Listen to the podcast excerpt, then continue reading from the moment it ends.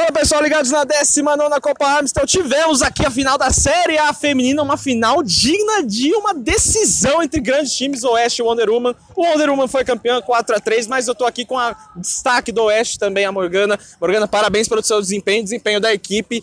Qual a emoção de vocês chegarem na final? Uma campanha difícil, mas que vocês conseguiram chegar, tiveram à frente do placar também um pouco nesse segundo tempo. Mas infelizmente tudo bem, coisas do futebol. Mas eu queria que vocês falassem do desempenho e de novo, parabéns para você e para o time.